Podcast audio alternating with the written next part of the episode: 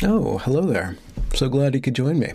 My name is Benjamin Boyce, and this is either my podcast or my YouTube channel that you're tuning into. And on these channels, these stations, I interview people quite frequently. Today's guest is Wokal Distance, who has been composing some brilliantly concise threads about the operative principles within social justice woke activism. Woke activism is kind of a mixture of a number of different theories that are kind of evolved over time and are now quite ascendant and rooted deeply in various institutions, from education to media and certain portions of the government if not the federal government, then at least the state government. So I had him on. I'm very fortunate to be one of the first people to interview him with a voice and a face attached to his thought processes. I have him on to give us a crash course in this ideology and also kind of test why is this something that we should be concerned about and how can we go about countering it. So, without further ado, here is Wokal Distance. If you consider the response that you've been given and you contextualize it in Twitter being just these layers and layers of discourse, like what is the inflection point? What are you talking about or talking to, generally speaking? I think that my the thing that I talk about, um, I explain and teach about what it is that the woke social justice ideology and worldview teaches or preaches. Maybe no, that's a yeah, that's what I do. I take the woke ideology and the social justice ideology and I break it down and I clarify it for people so that they know and can see how the woke social justice people think about the world. Okay. Right? It's it's you want it's it's good to get clear about the constellations of concepts that populate the motivational economy of the people who are running this stuff, right? And so you want to make sure that you can get a clear picture of exactly what it is that they're doing and how their concepts relate to each other and function, both so that you can understand what they're doing and also so that when they start applying certain tactics, you know how to deal with it. Okay. And what do you think is the best metaphor to understand what this ideology is? Is ideology the right term? Can you define what an ideology is? Some people call it a religion. Is that a useful term or is it uh, too restraining? Oh, I, I think, I mean, James Lindsay wrote an excellent article. Um, I think it was published yesterday, it might have been the day before, uh, where he discusses this and he says that yeah, it is a postmodern religion. And I, I agree with that that analysis. I think he's right about that. I think I think this is the postmodern equivalent of what a religion would be. I think that's exactly right. I think he nailed it. Okay. And why do you think our particular society, being, I guess, North America, you're uh, northerner than I am, but why do you think that our society is susceptible to it, or why is it uh, suddenly so prominent? Hmm. That's a great question. Um, why don't I tell you an origin story? Yeah, I love that. This. So back, um, so so social justice and wokeness is the fusion of a few things: uh, neo-Marxism, critical theory, uh, postmodernism, and activism. Uh, the the what we might call the activist or the protest movement of the far left all of those things. Now, about, ooh, I would say in 1996, there was a gentleman by the name of Stanley Grenz who was an evangelical theologian. I have one of his books here, Theology for the Community of God. Um, but he wrote a book called A Primer on Postmodernism. And what he said was the postmodern age is going to be upon us soon. Y'all better get ready. It's coming. This is what it says. Now, he was using the postmodernism of it wasn't social justice at that time. It was the postmodernism of the 60s and 70s. It was Derrida. It was Foucault. There was a little bit of, of you know, bell hooks was starting to write at that time. Kimberlé Crenshaw had already written Mapping the Margins. So intersectionality was known about in the academy. It hadn't escaped yet and gotten into the larger society. So, and what he was talking about was the worldview. Um, this book, the the Transforming My Vision by James W. Sire, was originally published in 1976, and it's got a chapter in it on postmodernism. But in, in this book, um, uh, Sire is still studying the postmodernism of Derrida and Foucault, where they just deconstruct everything. There's no social justice aspect to it yet. That doesn't quite show up. So he's writing that, and then in about I would say 1999 or 2000, Brian McLaren writes a book called um, "More Ready Than You Realize." Uh, evangelism in the postmodern matrix. It's I think it was also released as evangel uh, evangelism as dance in the postmodern matrix. I think it was also called. And both of those guys were evangelicals. And both of those guys said, um, both of those guys were evangelicals, and both of those guys said the postmodern age is coming, and they were talking about worldview. And that's the social constructivist worldview, right? Where everything is socially constructed the epistemology is standpoint epistemology, the epistemology of experience, right? The objective scientific method is gone. Um, and we just have competing stories and competing narratives, right? I mean, we recognize this a little bit, and we can get into more of that if you want. But that's what they point at. It was the worldview that was coming in, the the ethics, the morality of it. Um, that that wasn't so much what they were on about. Now, Grenz tried to build a theological system that could withstand the postmodern worldview, and of course that just got deconstructed immediately. Oh, really? right? Okay. Yeah, yeah. Of, of, course. I mean, he uh, um, with John R. Franke, and John R. Franke went eventually and got gets, in, at least in my view, right into the whole social justice thing. He wrote a uh, a paper on post-colonial theory, or or wrote a a paper with somebody for a journal of post-colonial theory for those of you viewers who don't know, post-colonial theory is another branch of postmodernism. So these guys are writing this, and they're saying that the postmodernism is coming. So when I went and got my first degree in theology between 2002 and 2006, that was the discussion. Yeah. They were telling that the postmodern worldview was coming, right? That's what they said. They said, look, they said the postmodern worldview is on its way. The postmodern worldview is here. The postmodern worldview is is rising up. It is it is becoming a part of us, and it is the worldview that we are going to be living in. That that worldview. Evangelicals aren't necessarily known for being rigorous intellectuals. Mm-hmm. yeah, not... well, that's that's my question. Why why do you think that the evangelicals had that insight? Uh, what what was about their thinking that allowed them to see the, the direction of things? Oh, um, well, it wasn't the evangelicals; it was a specific branch of evangelicalism, and um, it was it wasn't our whole branch that saw it. It was one guy. It was Stan Grenz. Nobody else. Nobody else saw it coming. It was literally just him, and he wrote the book on it, and then yelled about it, and it got everyone's attention within the denomination, right? Um, and I think it was just because he was paying really, really careful attention to what was being said in the academy, and and he understood that these things trickle out of the academy. So he was watching, and when he said this, people were kind of like, nah, no, I don't know if postmodernism is going to show up because the atheist movement hit in you know in the mid aughts, and people are like, these are moderns. Richard Dawkins not postmodern. Sam Harris is not postmodern, right? So Grenz was early, but but he was right. And the postmodern worldview that everything is socially constructed, gender is a social construct, anyone can switch. Um, what matters is not science. What matters is personal experience, your lived experience. These are the things that are important. What is important is um, the, the, we have to listen and believe the people with the lived experience. We don't look at the objective reality because everyone is biased, right? Yeah. Every everyone has their own opinion. Everyone has so it's it's the standpoint epistemology and who is believed. Well, um, uh, in standpoint epistemology, we do we reverse the power hierarchy, right? We believe the people at the bottom. We believe the victim. We believe the oppressed person in society because they have the knowledge of what it is like to be oppressed, whereas you and I, as as white males, uh, um, we wouldn't understand, right? The, the worldview that undergirds that, that the that we can't grasp objectivity, that it is impossible to grasp objectivity that worldview they called out because they saw that coming. Now, they didn't, as, as near as I can tell, call out the social justice aspect of it. That didn't come till later, but they did call out the worldview aspect of it. So that was okay. in I think 2000 to 2006.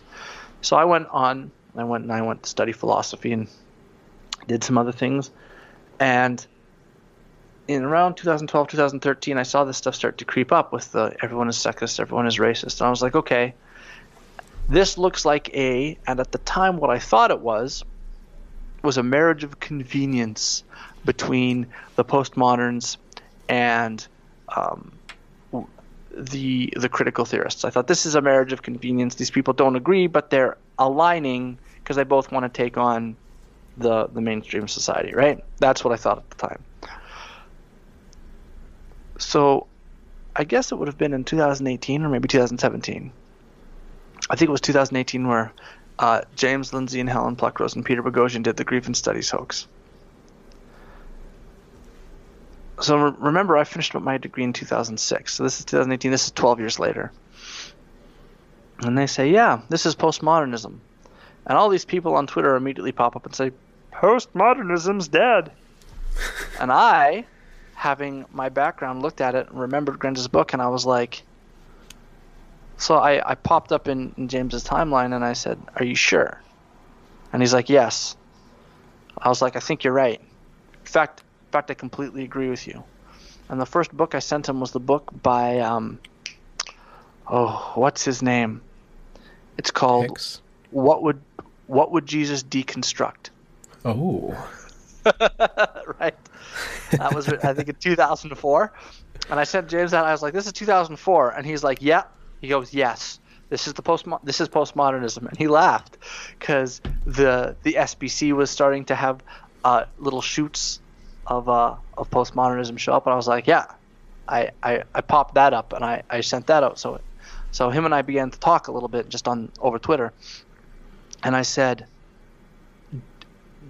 and and James would, I would I would show him this, and he'd be like, he said, I don't need to read this book. He's like, but this is who they're going to cite, right? And I'd be like, yes, that's exactly who they're citing. And he's like, yeah. And so he began on Twitter to show where it all came from. And I looked back on it and I was like, yeah, that's exactly what this is. This is postmodernism. I understand this. It reminds me of um. Do you remember that scene in Jurassic Park, the original Jurassic Park, where um the little girl sits down at the computer and she's looking at the computer and she goes, oh, oh, I know this. And she starts to, to go through the mainframe and, and turn the power back on so they can escape the island. That's how I felt. As soon as James popped that up and started showing what it was, I was like, oh, I know this. This is postmodernism. They, they predicted that this was coming. Okay. And so um, and then you can you can see the shift happen in 2009 brian mclaren starts writing about post-colonial theory right mm-hmm. which is the theory that everything is colonized the white man has colonized everything and then uh, i think it's um oh what's his name mark van steenwyk oh, his name escapes me just at the top of my head, gave an interview in 2011 where he said the, that he was originally drawn to postmodernism because of, of how it talks about uncertainty of truth and how objective truth is not realized. He goes, but but then but then he says, how does he put? It? He goes, I realized that that I, I also want to have this post-colonial conversation where we can talk about power and how truth has been used as a form of power and, and, and it's been used to oppress people and who gets to decide what truth is generally been used as something to, to create and maintain power. And I just looked at that and I said, this is exactly what James said it was going to be. Okay. So they were they were doing it when in between my time between 2006 and 2018 when I was kind of um, not paying attention to the evangelical circles. They did exactly what James had said they were going to do. So as soon as he pointed that up, I just said, "Oh, I know exactly what this is. I've okay. seen all of this before."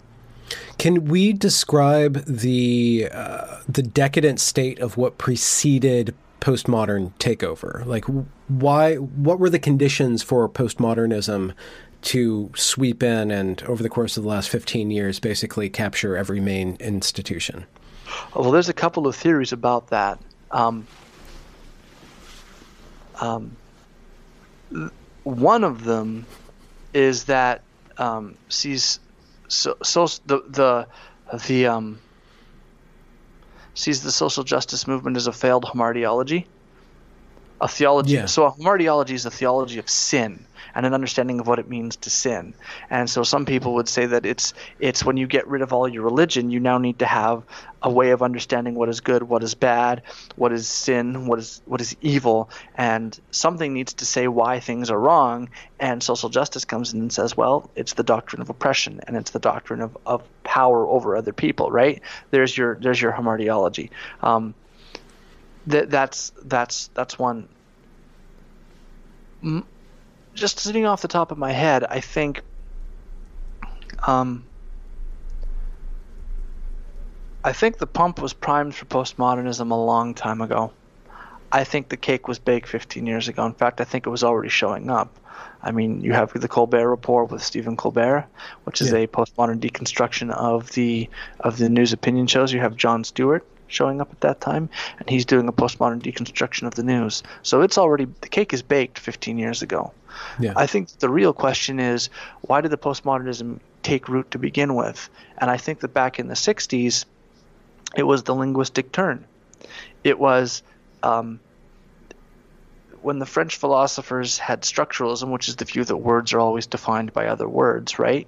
Um, once you accept that, if you if you if you grab that fully and say that words are only defined by other words, you've now taken language and you've and you've taken it off the world. One one of the goals of language when we describe things is that we want to describe we want to describe the world in such a way that we can demarcate the world along its causal joints. That's part of what we're trying to do. That's part of our process.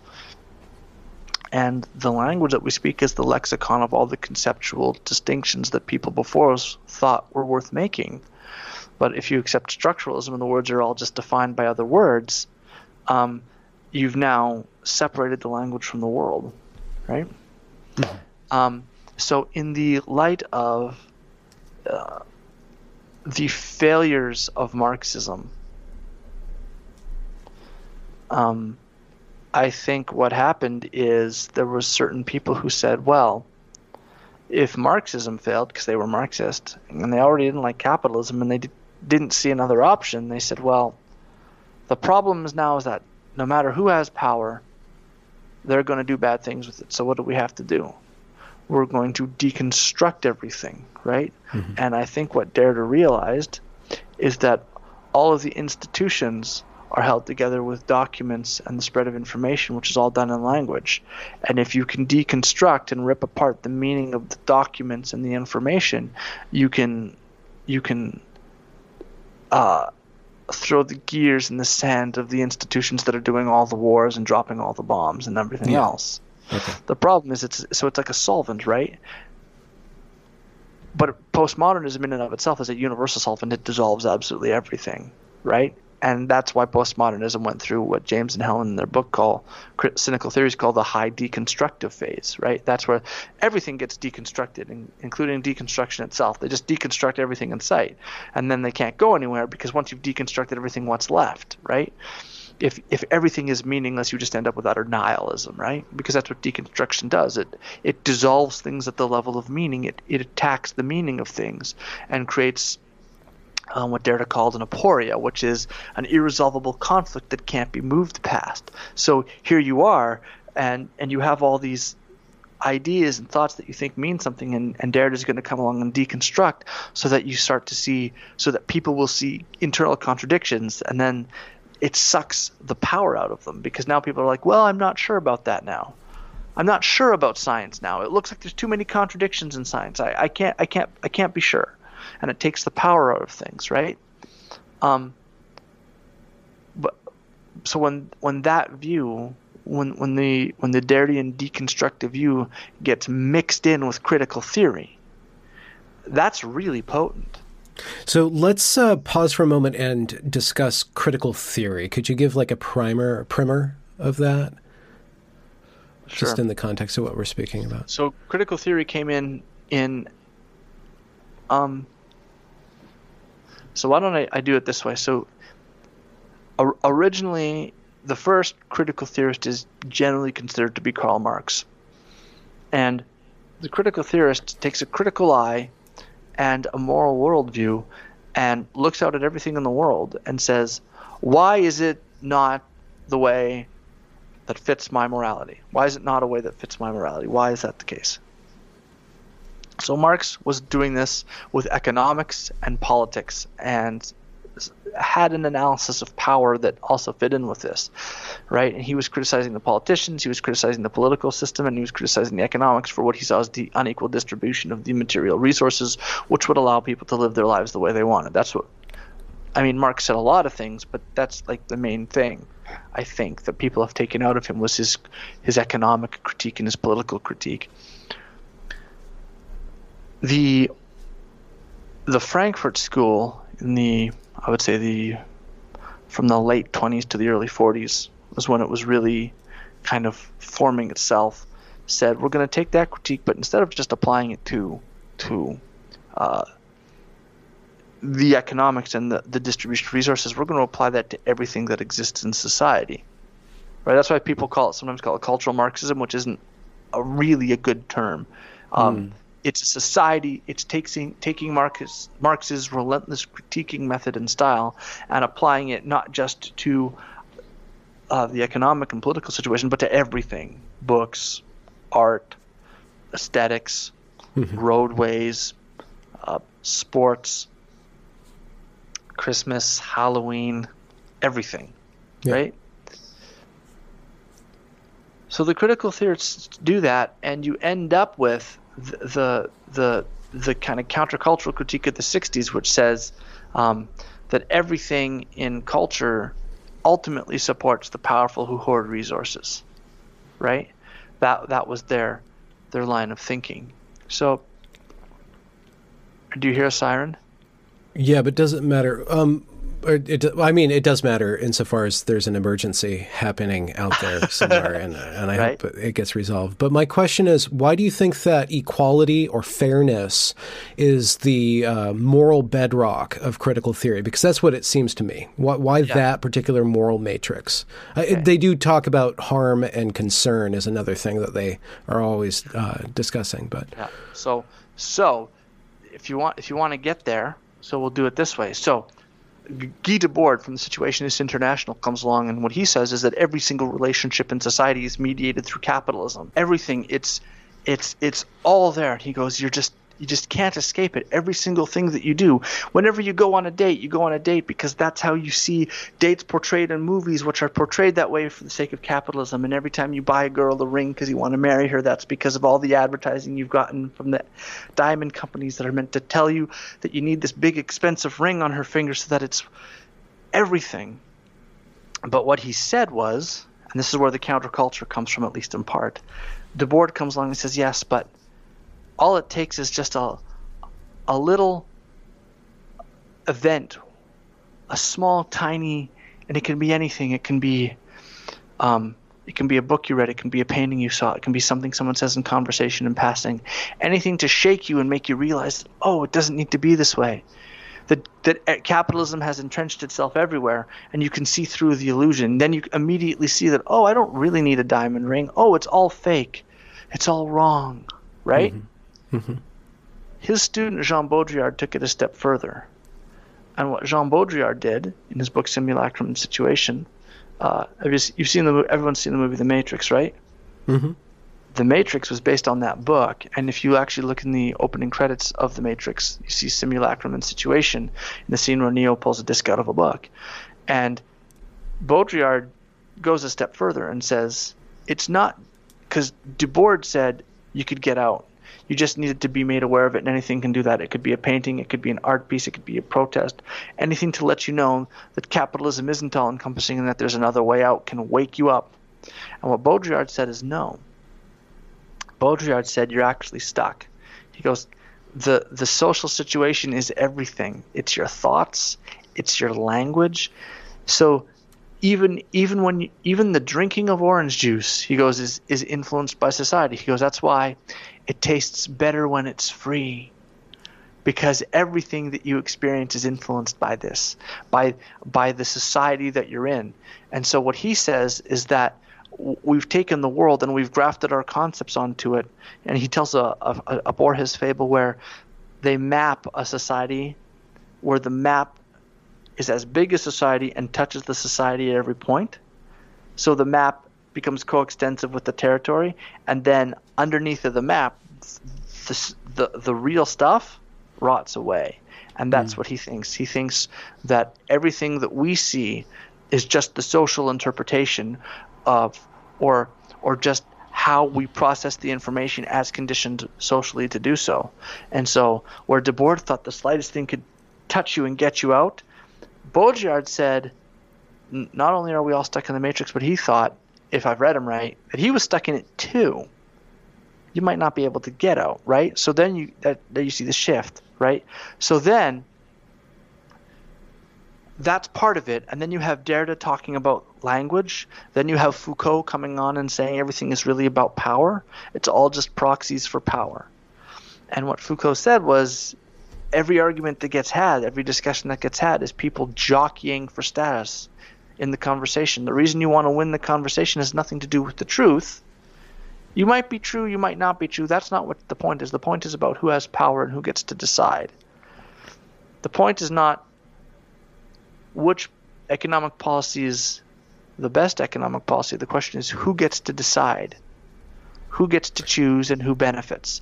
So that you take those three elements together. You have Baudrillard saying we're trapped in our social our social bubble where our society literally uh, grafts itself into everything we see, so we can't help even even in the, taste of food or the smell of a rose, it's we are socially conditioned have a, have a socially conditioned response and understanding of that. And then you take Derrida saying language can't communicate perfectly, and you take Foucault's view of power, and the only thing that's left is power relationships. That's it. Yeah.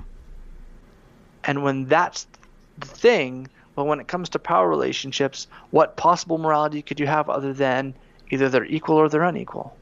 yeah. is how the power is distributed, right? That's the thing. And if you look at wokist morality, it generally comes down to consent and power or agency and power. That's the only thing that they have in their worldview.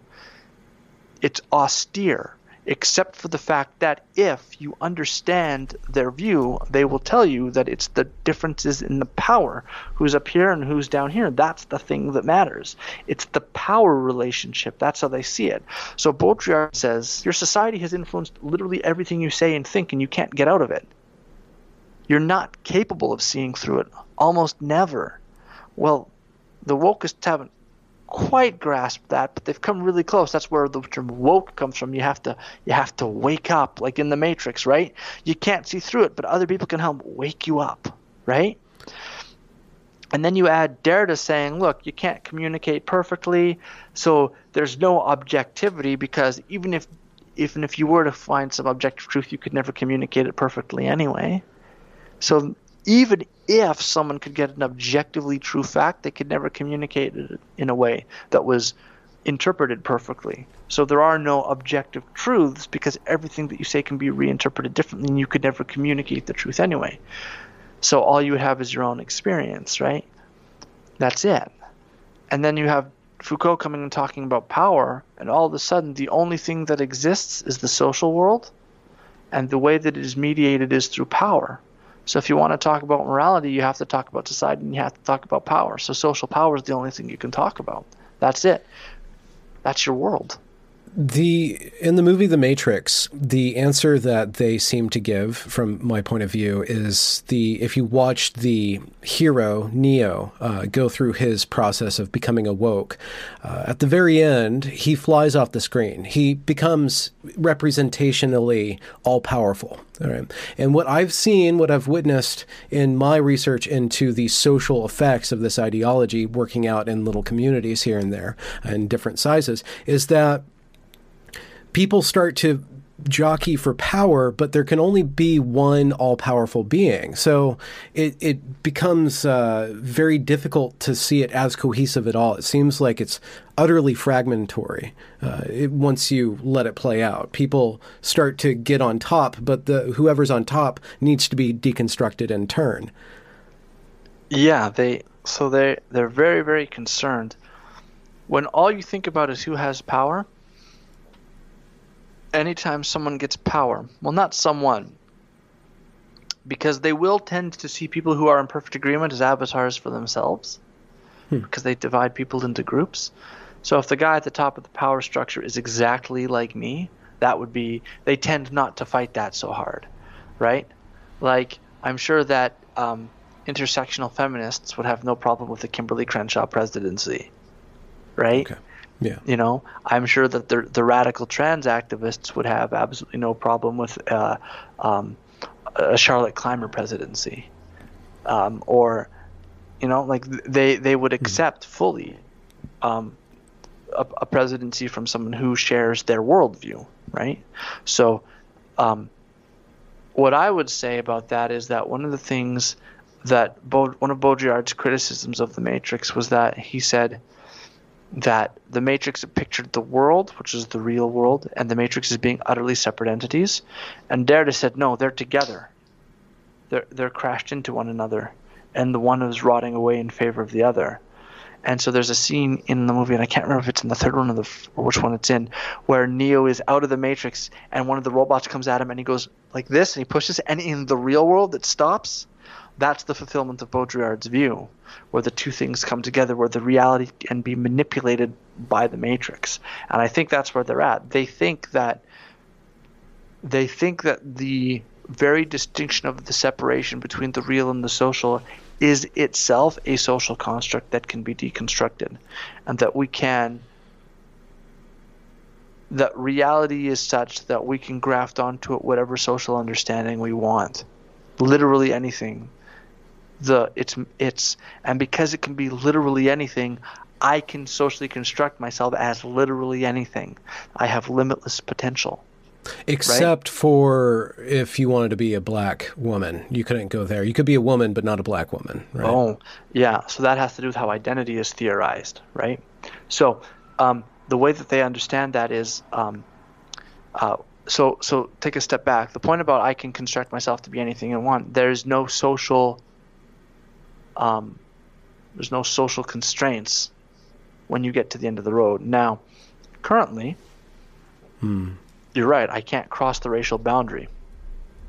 Well, why is that? Well, that's because in in their view, the way that they understand the world is that um, um, there's a, there's a little bit of hide the ball going on, but there's there's two different views underneath that you can kind of establish. The view from the radical activists in queer theory, which is I, I guess you could call it the LGBTQ wing of postmodern wokeism, um, mm they see identity as absolutely, utterly, utterly socially constructed.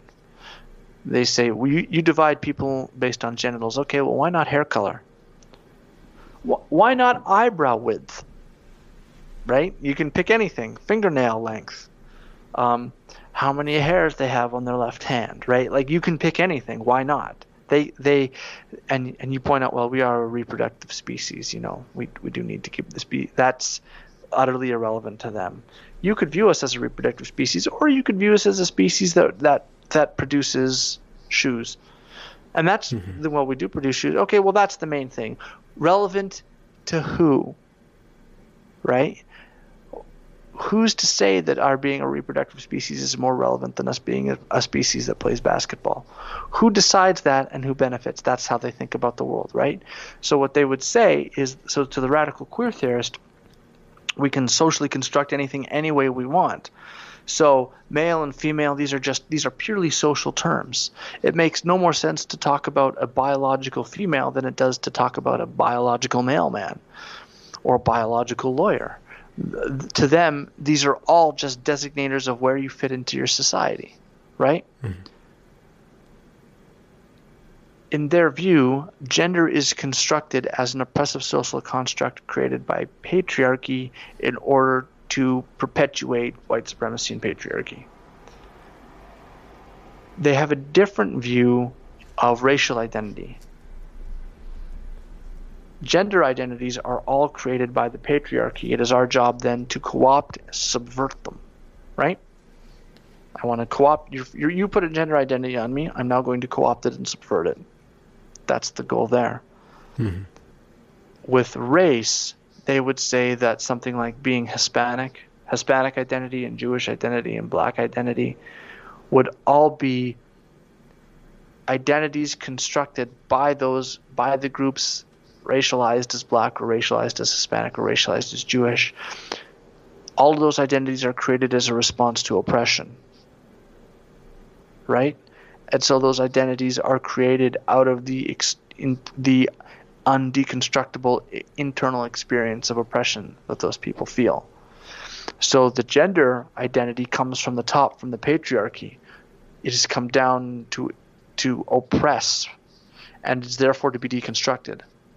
The racial categories of brown and POC and black and Jew are created in response to the um, the the racist society oppressing. And so these identities down here, these these racial identities, these racial categories are and the identities that attend to them are constructed as a defensive mechanism.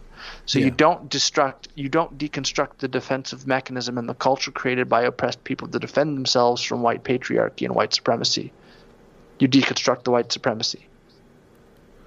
But if you if they were to flush the whiteness from themselves, and that's from a Twitter thread that I uh, read uh, about mm-hmm. this woman who's talking about how white people will never understand and never sacrifice their children for our liberation. They don't really understand our violence, and and part of that violence, uh, they don't understand it because they only have a European way of, of even conceiving of liberation and violence. But we need to take yeah. the whiteness from us. Is there anything left if you get rid of whiteness? If everything's a binary and you destroy the one, is it just a zero left? Oh, that's a good question. Um, I think what they would say is they would say we've adopted a white identity.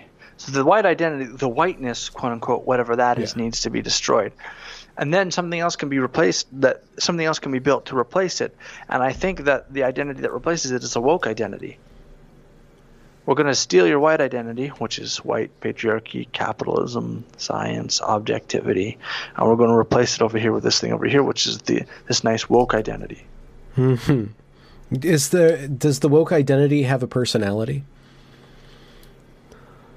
Oh, does that's a, a great question. That's a great question.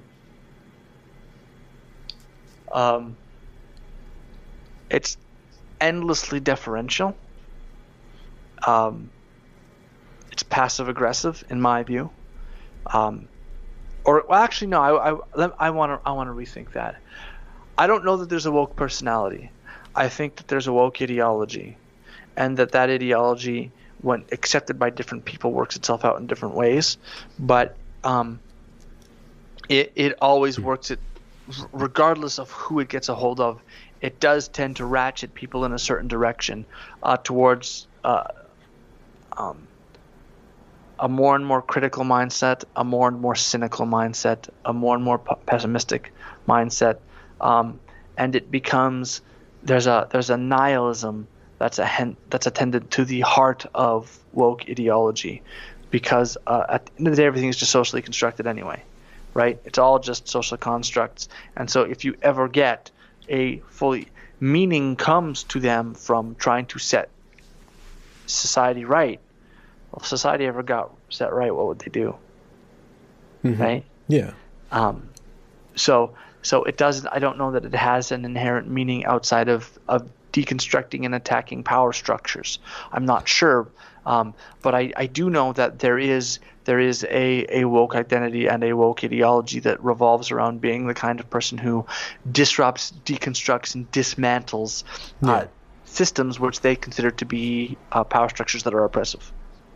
I can see how somebody like Ibram Kendi would out in the open say that he wants to basically annul the U.S. Constitution by appending yeah. to it a uh, Office of uh, Anti-Racism, which has yeah. power over every other department, every policy, mm-hmm. every elected official. It seems to be the case that given infinite power, they would lose control in the same way that Stalin did and just start to destroy people for the sake of continually exerting power or just negate individuals uh, who don't align up in whatever degree in order to just continually go about exerting yeah. that power. Yeah, so Paulo Freire said, Paulo Freire was a Brazilian neo Marxist, um, and his work was eventually picked up and I believe it was in an essay in 1993. Might have been before that though.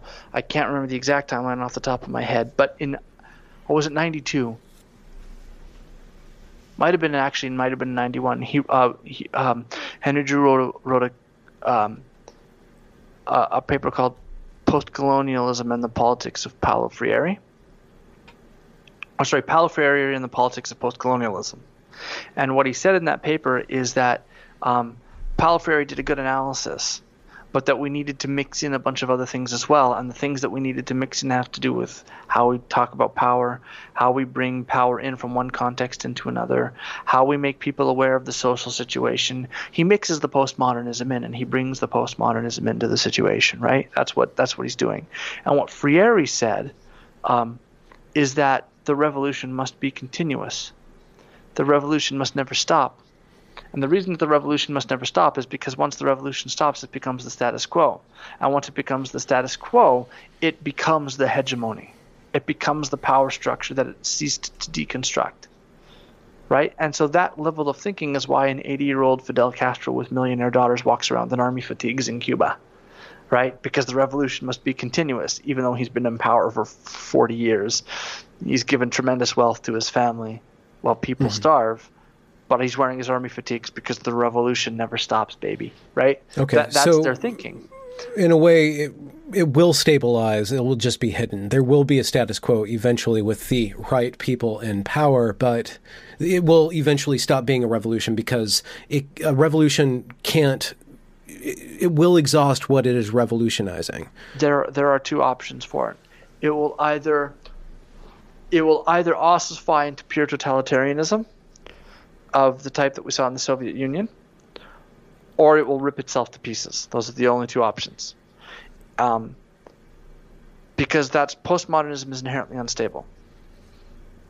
It deconstructs everything. Mm-hmm. So either it will ossify around a certain set of axioms, and deconstruction will no longer be allowed. Yeah, they okay. will consider. They will. They will say they will say, well, you can't deconstruct the experience of the people that created these laws. So the laws are fruit of the undeconstructible experience and therefore can't be deconstructed. Um, or it'll just be ad hoc, right? It'll just be we have enough power to enforce our view. We're just going to enforce it in the name of empathy and in the name of fairness and in the name of our ideology. That's one thing that they can do. And the other thing is that they'll rip each other to pieces. Is there a way to push him towards the latter? to be cynical in my turn. Oh, um, if if we are to allay the ascendancy uh, or the capitulation of our government to the woke, how would we stop that from happening? What, and what point are we at right now? What are our, our options? Um, the thing that I've tried to do is I think that we teach our way out of it once people understand what's going on, um, they'll reject it, right? Once people see and understand, and and I get this all the time on Twitter. There's a there's a very loud, vocal group of people on the on the political right who say things like, "Well, we need to just, you need to just meet the woke with power," and I'm just like, if you had that power, you'd have done that already. So you don't have that power. So what are you going to do? Well, we've got to keep our heads down and then you know wait till we have the time to strike uh, the longer you keep your head down, the deeper they're going to dig, the more entrenched they become. What are you going to do? You have to have a plan. And people say, well, it's hopeless. They control all the everything. And I kind of look around and I say, they actually don't. They control the means of cultural production in a lot of areas music, movies, television, art. Yeah, they, they control a lot of cultural production. That is absolutely true. They, they definitely do but that doesn't prevent us from teaching people out and then people can start to begin to push back on that right?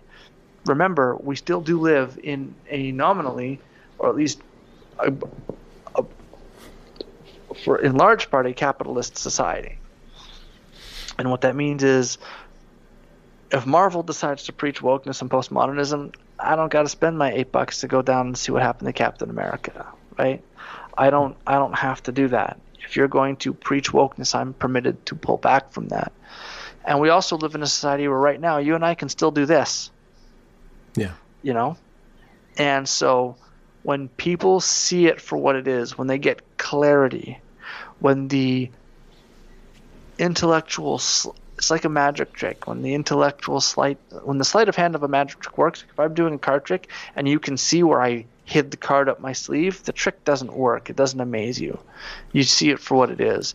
The same is true with wokeness. If you can get people to see the the intellectual sleights of hand that are occurring, um, it stops working. They stop they stop facing it, and at that point, it's just a matter of social pressure. But if you can get enough people to stand up, the social pressure cancels out. It doesn't take much. It doesn't take a lot. The difference is that, um, you know, if you read the story of the people, the neo-Marxists and the various people like Kimberlé Crenshaw and Angela Davis and all those people, the lengths that they are willing to go and what they're willing to sacrifice and what they're willing to give up and how they're willing to suffer to see wokeness go through is pretty incredible. Okay.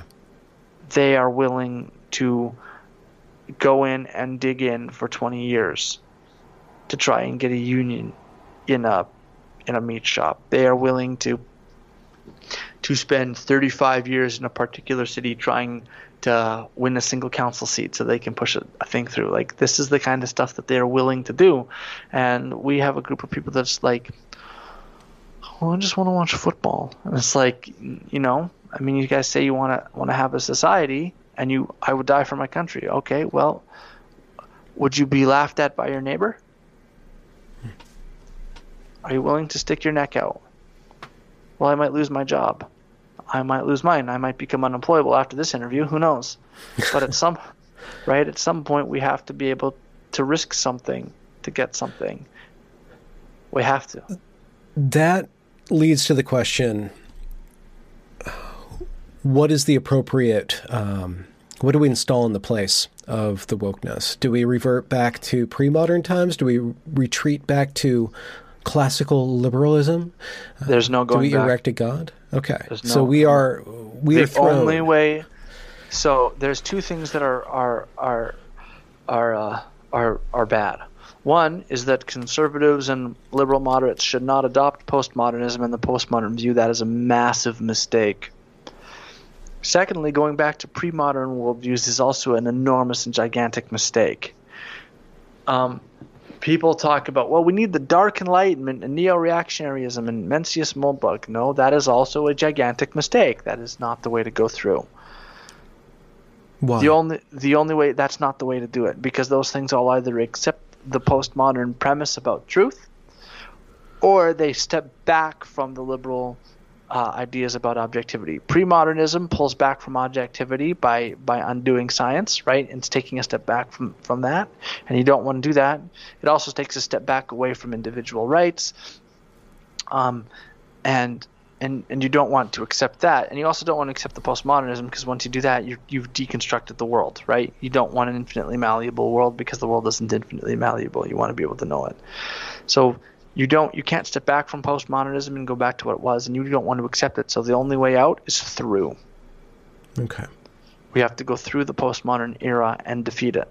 It has to be fought off and it has to be won and we have to have a decisive victory. There was the science wars in the mid 90s uh, Alan Sokal did his Sokal hoax at the time and and they won but they they didn't they didn't erect new guardrails to protect these to prevent these concepts from getting through, but rather they allowed the concepts to continue to perpetuate themselves within the university and to continue to teach and to continue to share themselves unchallenged. The problem is not a free speech problem. The problem is that the ideas were not challenged from the outside. And so once those ideas took hold and those ideas are illiberal and are not open to being challenged because in the postmodern mindset the very act of challenging them is itself an act of injustice and bigotry, right? The very idea that you would say that wokeness is wrong would be seen as um, to uh, um, would be seen as an immoral act. It would be seen as a power grab. To demand evidence from somebody is is to say that there is an objective truth in the world, and that's to to devalue the experience of an oppressed person. So you can't do that, right? So you, you, you can't you can't accept any of that, and that was allowed to go on in the universities, right? This time when we beat it, we have to beat it and drive it into the ground so that everyone understands why this is wrong. And I think we teach our way out of it. I think we it, the way out is to know and to understand so that people can see that yes, there are scientific propositions, and then there are the way that scientific propositions are put to use. But we don't look at the way that science is used and then use that as an excuse to try and attack the truth value of the claims. No, the claims, we use science as a methodology to create the objective truth claims of science, and then we use ethics as a way to determine what should we do now that we're living in now given the knowledge that we have what should we do with it? What's the appropriate okay. way to act and behave? We have to go through the postmodern era but we don't go through it by adopting by adopting it. We don't go through it by grabbing pre-modernism. That's a step back. That's trying to undo what's been done and it can't be undone. It has to be gone through right? It's like if i catch pneumonia you don't undo the pneumonia. You have to battle it off. You have to have your immune system fight it off. You have to take the antibiotics. And that's what needs to happen here. We need to have an, a societal immunal response, and we have to teach our way out of it. We have to go through it in that respect.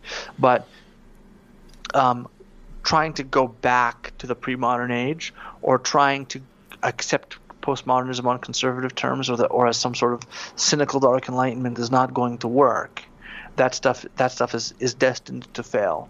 The way out is to go through, but we have to go through keeping the liberal program intact, but with a new uh, immunal system that says that that understands where postmodernism got its thin end of its wedge in, and have a, an answer that deals with that on the terms that preserve truth and objectivity.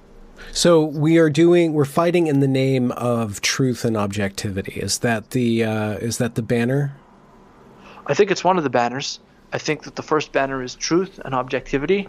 Uh, I think that the second banner that we want to do is have a profound respect for the individual uh, and have a profound respect for individual rights. I think we want to have a defense of democracy and, and the consent of the governed. Um, I think we want to defend the nation state as, as a proper way of governing. I think that we want to um, defend you know freedom of speech and freedom of association.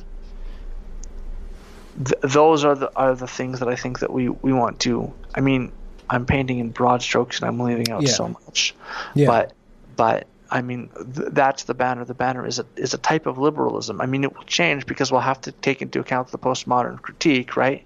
And we have to have a response to that. But I don't think that accepting the, the postmodern definitions of truth and saying, well, you know, they had a point about this. Mm, mm, no, no, they they they found a place to put the thin end of their wedge, and we need to be able to offer a good response as to why that isn't true, and and to defend the ability of humans to know objective truth. Okay. Is there, in your mind, uh, being a theologian at one point in your life, if not currently, uh, is in your mind is there a theological uh, backdrop, some sort of mythological framework, uh, some sort of positive religion or community of religions uh, that can guide people or nourish people as storytelling creatures in the pursuit of uh, truth and objectivity? Because truth and objectivity, I'm sorry to say, aren't as sexy as we would like them to be. From the from the Christian perspective, this wonderful book here, um, telling the truth as gospel as tragedy, comedy, and fairy tale by Frederick Buechner, um, is is good. I think you know Orthodoxy by G.K. Chesterton. He he. Both of those books are are instructive in that they understand that that human beings need a story to be able to tell. I mean, it's not it's not enough to have a, a story. Okay. And it's not enough to say, well, we want truth and objectivity. You have to have truth and objectivity and create room for myth and story. You have to have both. Because if you don't have your truth and objectivity, you're rudderless.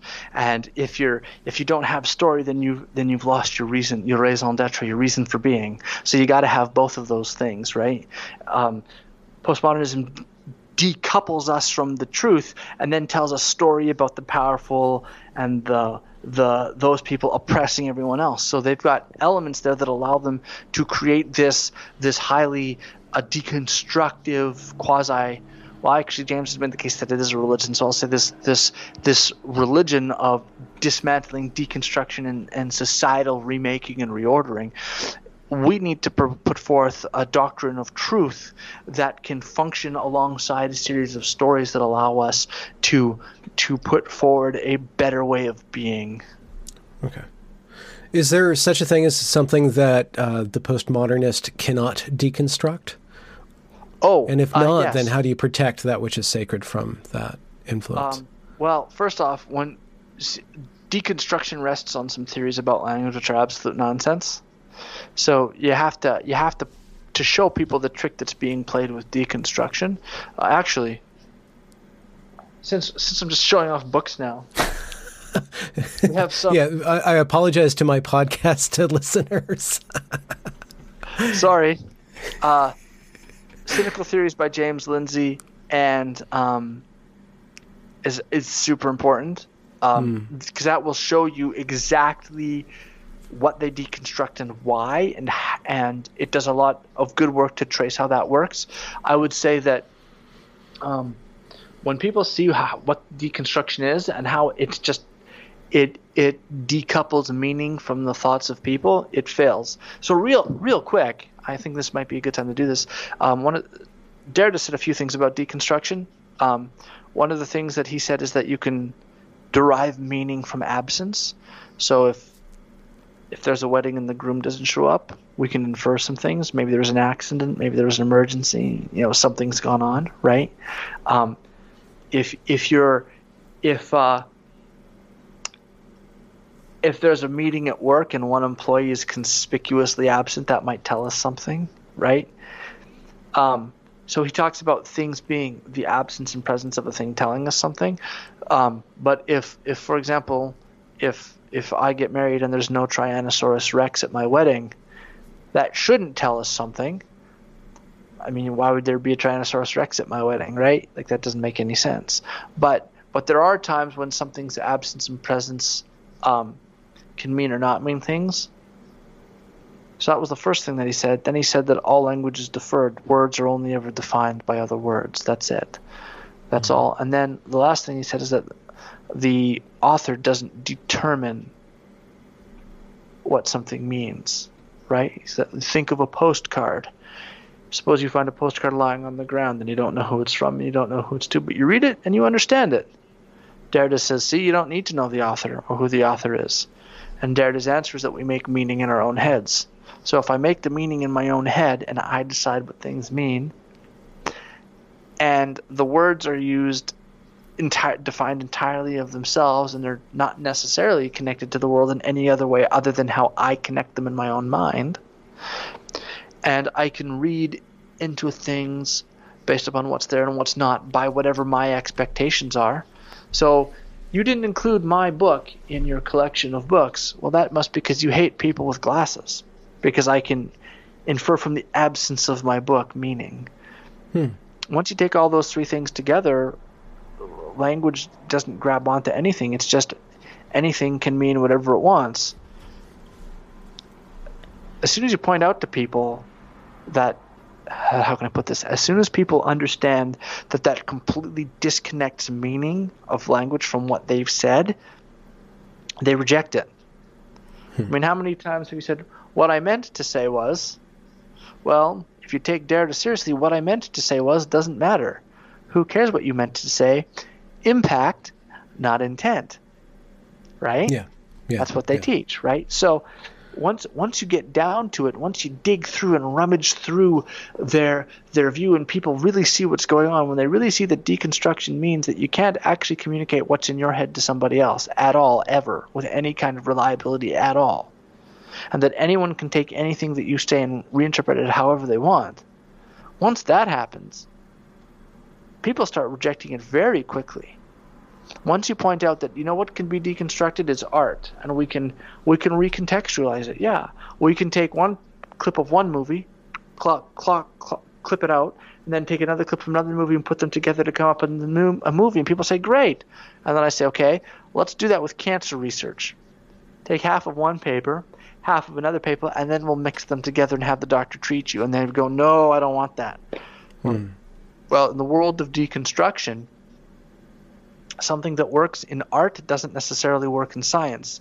Uh, once people see that, they begin to say that the playing of meaning and the recontextualizing of things to say something new is something that ought to be restricted to art. You, you once they get clear about what this stuff actually does, I think most people will reject it once they get a clear understanding.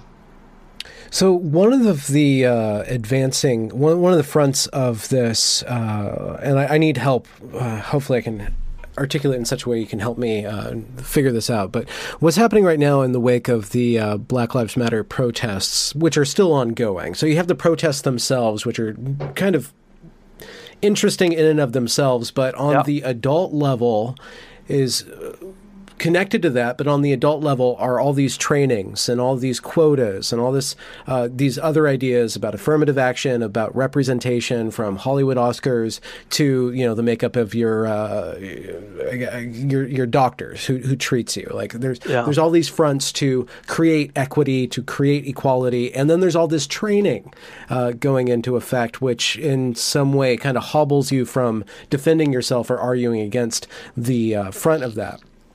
Um, one thing that we haven't really touched upon in all of the theory is that activist wing, is that evangelical aspect of uh, the critical theory postmodern wokeness, right? Where yeah. it does have meaning. It absolutely does have meaning. You can't That's say right. that they're using Derrida when they say we want X number of women in power, we want X number of shades represented in these things, yeah. right? So they do have the cultural capital and yes. the specifici- uh, yeah. uh, the specificity and the objective need or want or demand that they want. Yeah. So there is reality to it at this yeah. point. So um, what happened there is they they took a step back from the pure postmodernism. So what I'm talking about when I talk about the deconstruction, I say this is at the heart of their view, but they took a step back. And the step back that they took is that they said that you can't understand the feeling of oppression. You can't deconstruct that. Yeah. See, you're you're a white person. You can't understand what it's like to be oppressed. You can never deconstruct from your white space the feeling of oppression. It's it's presented to you in its in its completeness. You you can't get rid of it. The the things that are deconstructed are things that are social and um, that are social and linguistic, and they would say the experience may be caused by society and language, but the experience itself is like the experience of pain. You can deconstruct the the social implications of pain, but when your leg hurts, you can't make that feeling not go away by deconstructing it. They would say that because that's an internally experienced uh, thing, right? So they would say that you can't deconstruct that, and that's where it stops. But if they ever create a society in which there are no oppressed people, guess what? That feeling of oppression is gone, and guess what? Now there's nothing left that can't be deconstructed. Okay. Right? Well, how would they how would they maintain that oppression then? I don't think they would. If they if if if all the oppression went away, uh, yeah. on their view, if you ever got them to agree that all the oppression is gone, the only thing that they have that that can't be deconstructed is the internal experience of is their own internal experiences, right? Of oppression. Yeah. Well, if that can't if that's gone now, if those things now can be deconstructed, then everything is left. I suppose they might say, well, hold on, there are certain forms of identity that can't be deconstructed. Because the experience of, even if I'm not oppressed, the experience of, of what it's like to be a black person or a Hispanic person or a white person, because remember, there's no oppression now, so whites can count again. Um, mm-hmm. they, they might they might hold that around. They might they might keep that on they could try so that they've got something that's objective or that's something that's not I wouldn't say objective that's something that they can hang their hat on. They've got to have a linchpin somewhere. But but at the end of the day the the the thing that they have and, and this is what Kimberlé Crenshaw says is that that in her article intersectionality I can't remember when it was written I want to say 89 um, she says that that intersectionality is the bridge between postmodern theory and progressive thought. And and the way that it bridges that is by saying um, we can bring postmodernism in because we now have something that can't be deconstructed, something that we can use that allows us to use postmodernism without driving ourselves into absolute nihilism. That thing is our identity and the experience of oppression. So, how do you decouple the uh, the moral imperative to help your fellow man, to lift up the marginalized, to do all those progressive things. How do you decouple that or preserve it from the taint of critical theory and uh, critical race theory, uh, where you still say, yeah, listen, we're doing all the work to lift everybody up, but we're we're doing it in a better way that actually stabilizes them rather than uh, indoctrinates them. Everything postmodernism does, liberalism does better. Okay. Everything. Except for something, because if postmodernism is a worse form of liberalism, why is it? Why did it catch on? Right? Because it's more radical, or it, it bills itself as better than liberalism. Um, it attacks a liberal weak point and a liberal vulnerability. That's what it does. It exploits that. Um, Okay. It's not. It's not better than liberalism. It's exploited a vulnerability, and it exploited a vulnerability at a time. See, one of the virtues of liberalism is that it allows discussion, and so the postmodern wokies used the liberalism willingness to have discussion to keep their ideas going in and flourishing and to work their way through institutions. And and now it's very much a case of um, we will exercise our free speech we will exercise our free speech according to your views when you are in power we will take away your free speech according to our views while we are in power that's the view of the postmodern. That's that's a little bit what they're doing, and they exploited that. Um, they also exploited a a weakness in liberalism in that um, a lot of liberals had become complacent with their liberalism. We'd ceased to defend it. It was just so obvious that it was. I mean, everyone watched the communist regimes all over the world fail and fail horribly in every single way, and so we got complacent why defend it? And they didn't didn't see the threat that was coming right under their doorstep, right? They had no idea until until the what Gramsci called the long march through the institution started to bear fruit. Yeah. And they didn't realize, but by the time they'd seen it, the fruit, by the time the fruit shows up, the roots are deep, Oh yeah. Yeah. right? Yeah. Like, and uh, that's where we are right now. Yeah. Uh, to go back to something, you know what else had really deep roots is the 60s counterculture. This book here, uh, The Rebel Sell by Joseph Heath and Andrew Potter, um, gave a, um, an account of the the culture jamming movement. Remember uh, earlier I talked about Debord and how Debord was different from Baudrillard because Baudrillard said we were stuck in a matrix and couldn't see our way out because every single thing and every single object of society was perceived to us in a way that was conditioned by our society such that we can't see our way out of it. We can only perceive the objects and only see them in the way that our society has conditioned us to see them. There's no new ways of thinking, it's all controlled. Debord didn't quite think that. Debord thought you could that it was just the relations between things were governed economically, but that they didn't have to be that way and that they could easily not be that way, and that the slightest artistic performance or um, or some fashion or a new way of, of dressing could could people go, oh, it doesn't need to be that way. So, for example, um, you might have someone, everyone shows up in a suit one day, and then one guy shows up to work and doesn't wear a tie. Everyone goes, why aren't you wearing a tie? And he says, why would I wear a tie? Ties, ties are unnecessary. People go, oh, and now we have a, an opportunity for a conversation. And he says, well, the only reason that people want us to buy ties is to support capitalism. And all of a sudden, people go, oh, hey, wait a second. Why do I need to wear this suit? What's the point of this suit? What's the purpose? We could easily wear jeans and t-shirts. Why do we need to wear a suit? And you could get yourself out, right? That that view led to the culture jamming worldview, which said that that um, you know any any little thing that you do can can hint, can give a prefigurative action towards uh, a new society. This is why the hippies would dress differently and act differently and do graffiti on things and stuff because they thought that if they just could embed little messages in the culture, they could trip people and wake them up to, oh, it doesn't need to be this way, right? Yeah. Yeah. Yeah. Um, that was the countercultural hippie movement. That's that's from this book. Um, a lot of the countercultural hippies did things like wear dreadlocks, um, adopt Eastern religions, right? They would bring in foreign cultures because they thought, look, if I can just bring in something from a foreign culture and have people see it as equal, all of a sudden they'll wake up and see that their capitalist culture isn't everything, right? Well, we'd call that cultural appropriation now, right? This Yeah. view was the dominant view in arts and cultural production for the 40 years before postmodernism showed up and it's dead. There's not a single culture jammer around. Hmm. You never hear that. When was the last time you heard about conformity and consumerism? Right? That's Well, gone. it's all conformist now, right? Yeah. The the idea of not being a conformist, of conformity being bad, of homogeneity being bad, that's gone.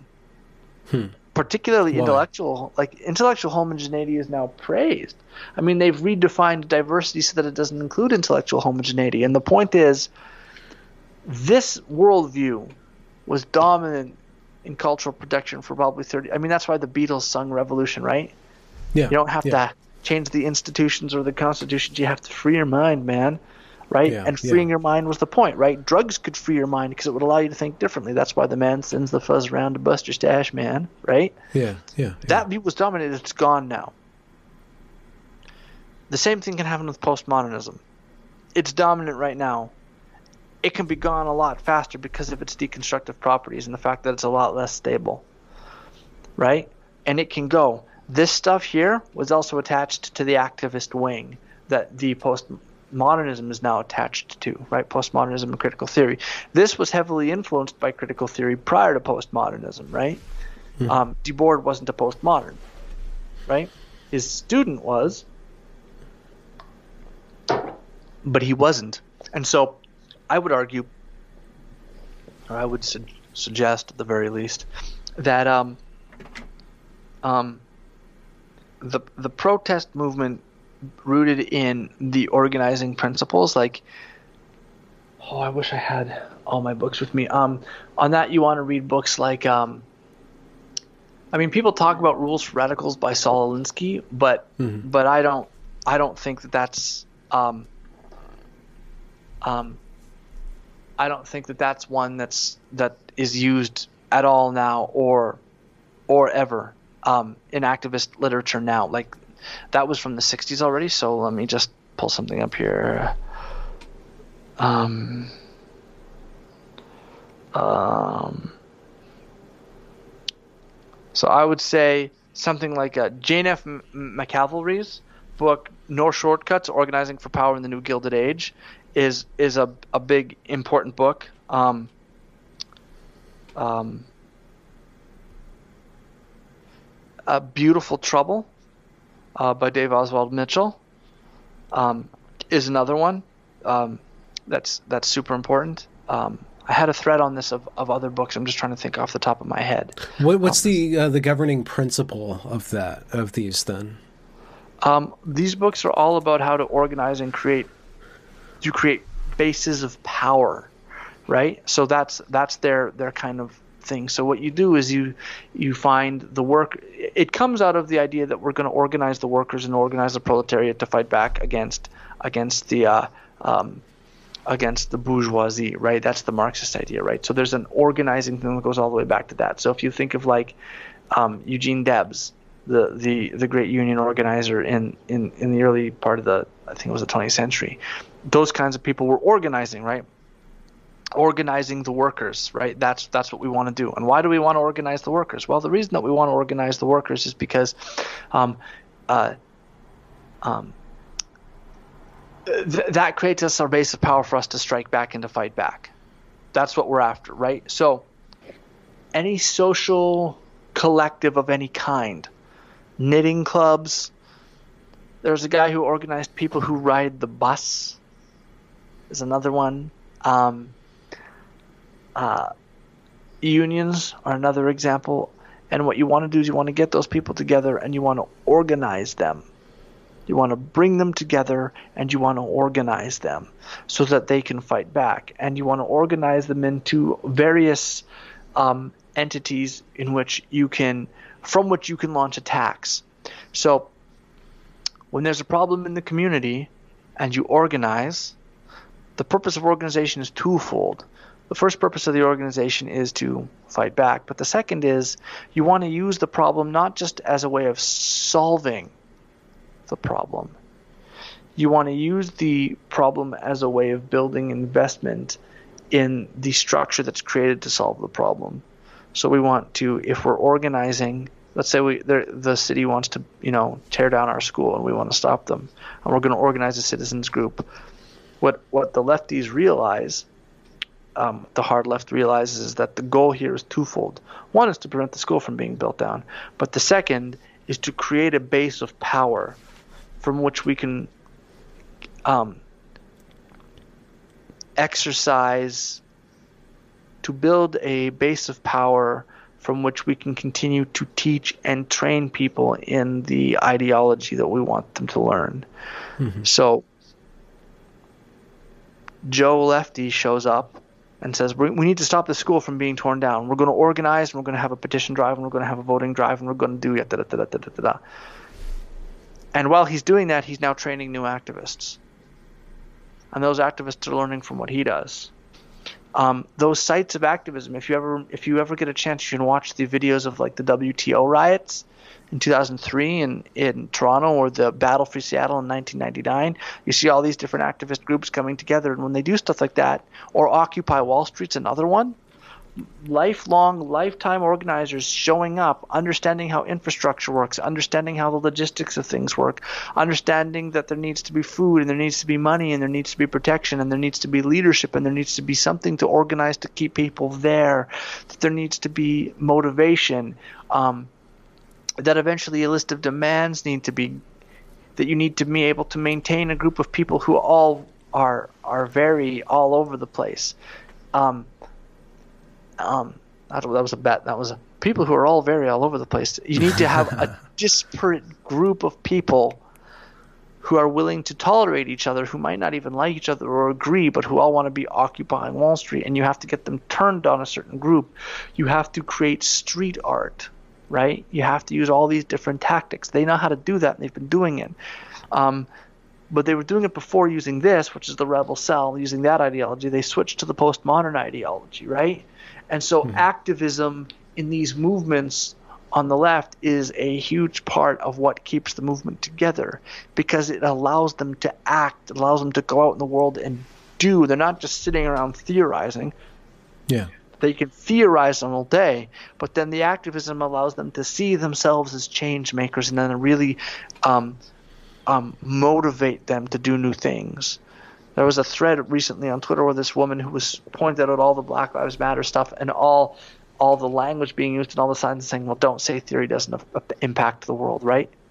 The activism is the mechanism through which the theories meet the world, and whether or not they are successful dictates whether or not a theory gets taken in or whether a theory gets put asunder, which is part of the reason why when people say, "Well," the postmodern neo-Marxists can't get postmodern and neo-Marxism together, right? That's wrong because they take what they want from they take what's the activists take what's effective from neo-Marxism and they take what's effective from postmodernism and they mix them together.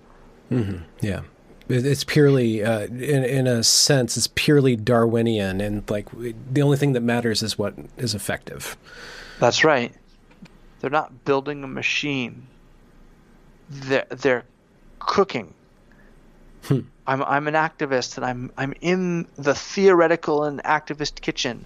I'm going to add a little postmodernism here and a little neo-Marxism there, and I'm going to bring in a little bit of the sociology here and a little bit of gender studies there, and I'm going to add yeah. in some activism here, and then we're going to bring in a theory there, and then we're mixing it all together, right?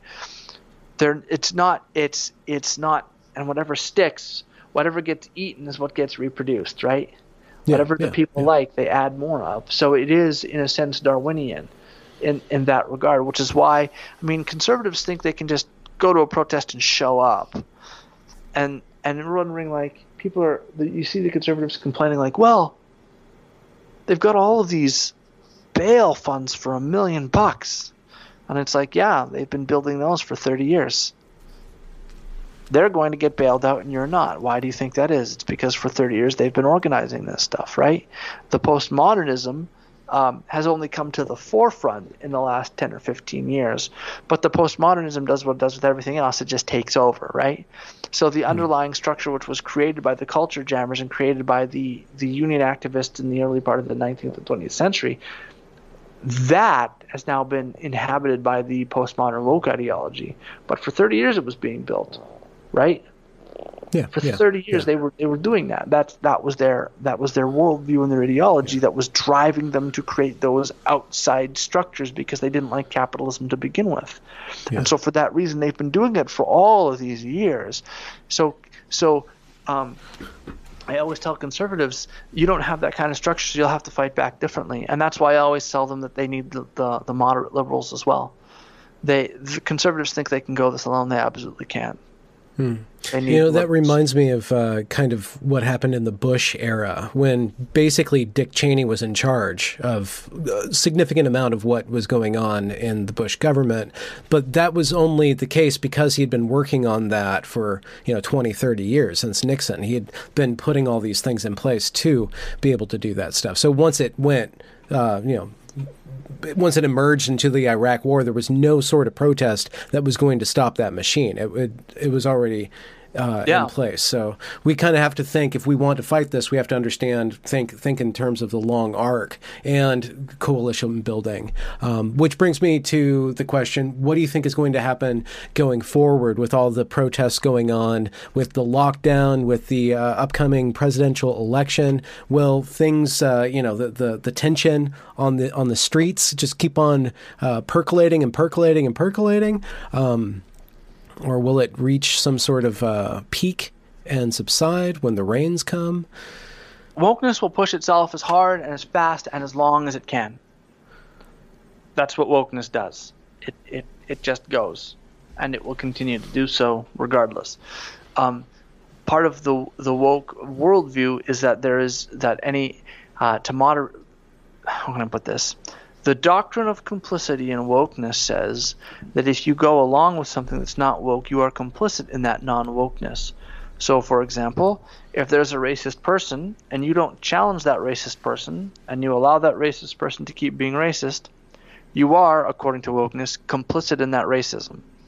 Hmm. And of course, anything that's not woke is racist.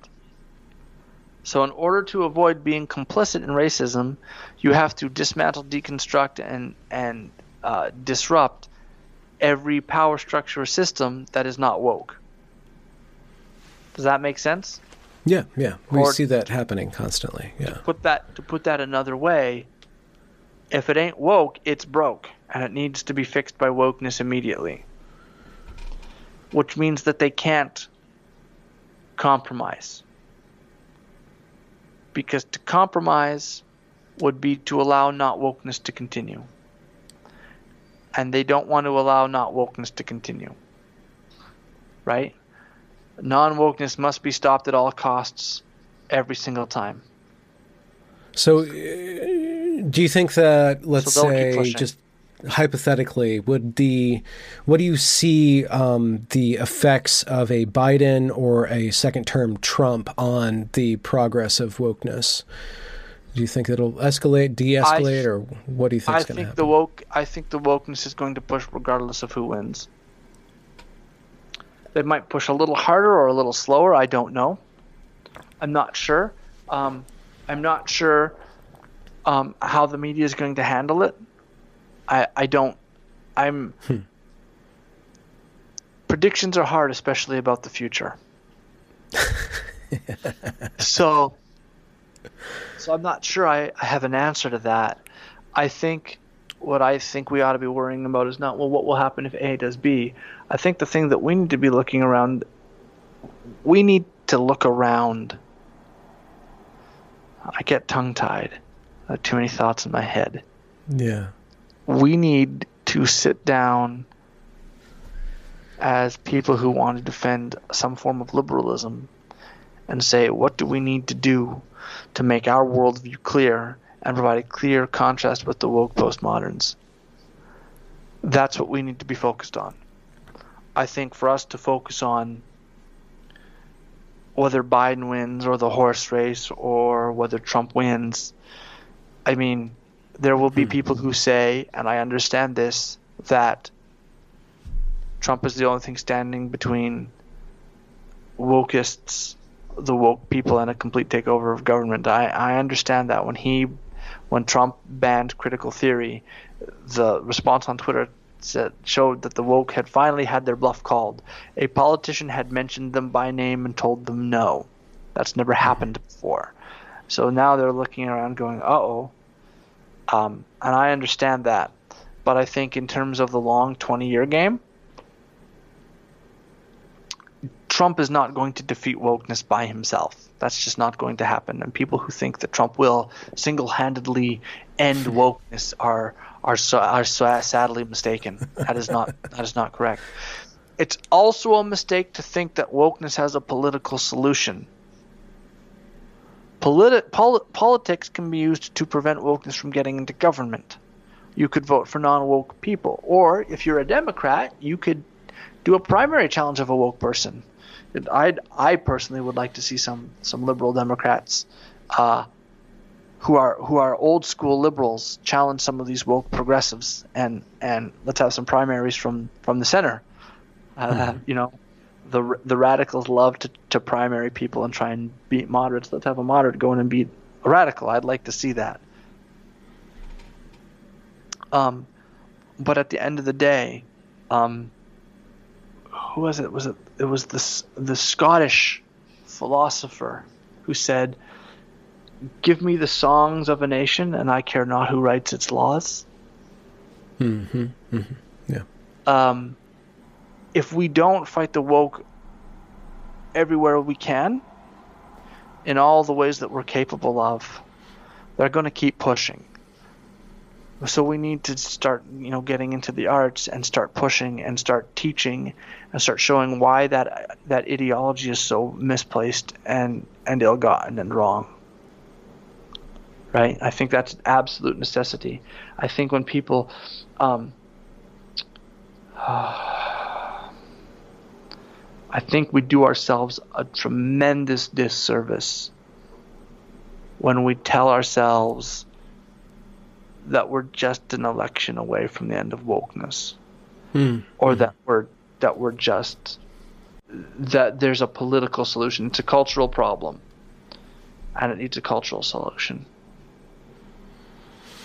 So break out your uh, ukuleles and uh, your bagpipes, and uh, get to composing. That's your that's your basic. This is the thrust. This is your moral at the end. This is the go troops. Um, I don't know. Andrew Fletcher. That was the Scottish politician, Andrew Fletcher. I mean, the songs of a nation I care not who writes its laws. No, I think, I think we have to teach our way out and participate in the culture in a way that we can show our values. Because mm. one of the things that art does is, is allows us to model and demonstrate and show that our values are the values that work. And I think that we need, we need art and music and movies that allow us to do that. Because one of the things that, I mean, postmodernism, postmodernism really took off in literary theory, right? So it yeah. got right into the art right away. That's why Brian McLaren, who was one of the early guys in the postmodern church, um, he was an English guy. He learned he was I believe he was he graduated from with a bachelor's in English. And I think he actually has his master's too, um, before he started a, a church, right? And and he, you know, the the postmodernism got in through media studies and it gets in through media um, and and that's how it spreads and it radiates and it moves through. So yeah I, I would say that we need to be participating and the organs of cultural production need to be either taken back or we need to create new organs of cultural production and and we need to be able to defend them and show why the postmodernism is wrong so that when someone starts getting on that people just say, stop it no. Mm-hmm. no yeah. we're not no. Let me deconstruct no. No. What do you off the top of your head or deep in the bowels recesses of your imagination what's a perfectly anti-woke uh, story movie or album or, or not even anti woke, but but supremely liberal or, or uh, diswoke. Mm. Hmm. What could what, what what would be a piece of art that prevails over the woke? Uh, I don't know about a piece of art that prevails over the woke, but some non-woke art. Um, I would say anything from the Renaissance. Hmm. I, I pronounce that interesting from the Renaissance. Renaissance. I can't know. I don't know. Anything from the Renaissance would be good. I'd say um, I, I mean, there's some classics like The Lord of the Rings, the poetry of T.S. Eliot. I would I would laud in there. I would toss that in there. Hmm. Um, laud that in there. I don't know if that's the right word. I don't know if that's that's a bad use of the word laud. Um, you can lob your lauding of Uh, uh, yeah, yeah, T.S. that Eliot into this do. podcast. Yeah, I, I will laud T.S. Eliot and I will lob him at the woke. Uh, I would, I would, um, I would say that would be good. I would say, um, a movie like there's lots of like you can think of stuff in pop culture too. Like a very movie, like a movie that's not woke might be a good example of a movie that's not woke might be like Remember the Titans. Right, I'm sure that's not woke. I mean, I just I just picked that movie randomly, but I think that Yeah. movie is not woke. But but the the importance is not to to make a movie that's not woke. The importance is to make good art that that teaches truth. I mean, like the university used to say, we were going to teach the true, the good, and the beautiful, right? Mm-hmm. Make beautiful art that tells people that that that shows what is good and what is true. I think I think that's the way to go about it. Hmm. I think I think those are the kinds of stories that will persist, right? I think that's one of the reasons why Jordan's talk, Jordan Peterson's talks on mythology, were so big, right? We're human beings. We like myth, and I think that we can tell better stories. I do. I think all of their stories that they have right now are deconstructive emotional ploys, where it's it's you take somebody who's got some identity and you show them being oppressed, and then you show them rising up, and that's their only story that they have. That's it. That's the, their their one trick ponies.